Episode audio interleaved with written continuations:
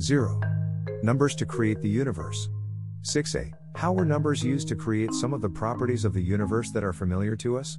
How does the very existence of the universe prove that a divine being must exist? 1. The creation of chemistry. A. Discoveries are constantly made in chemistry. Chemistry, unlike geology, does not have its theories consistently revamped by newer one. All substances are composed of combinations of a variety of elements. Elements are one of a class of substances that cannot be separated into simpler substances by chemical means. The way in which the elements are arranged may seem complex, but there is a design behind it. I, when magnetized, all elements fall into two classes.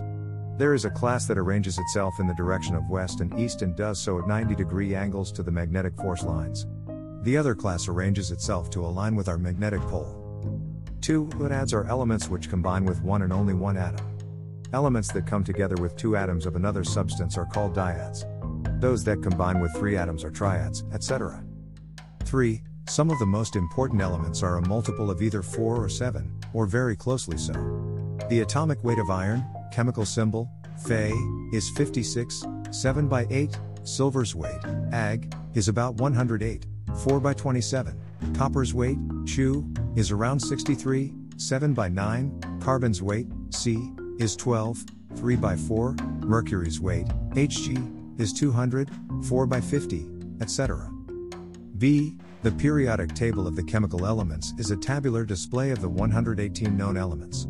Although they were formerly arranged in the order of their atomic weights, the above table lists them by increasing atomic number, which is the count of protons found in the nucleus of the atom.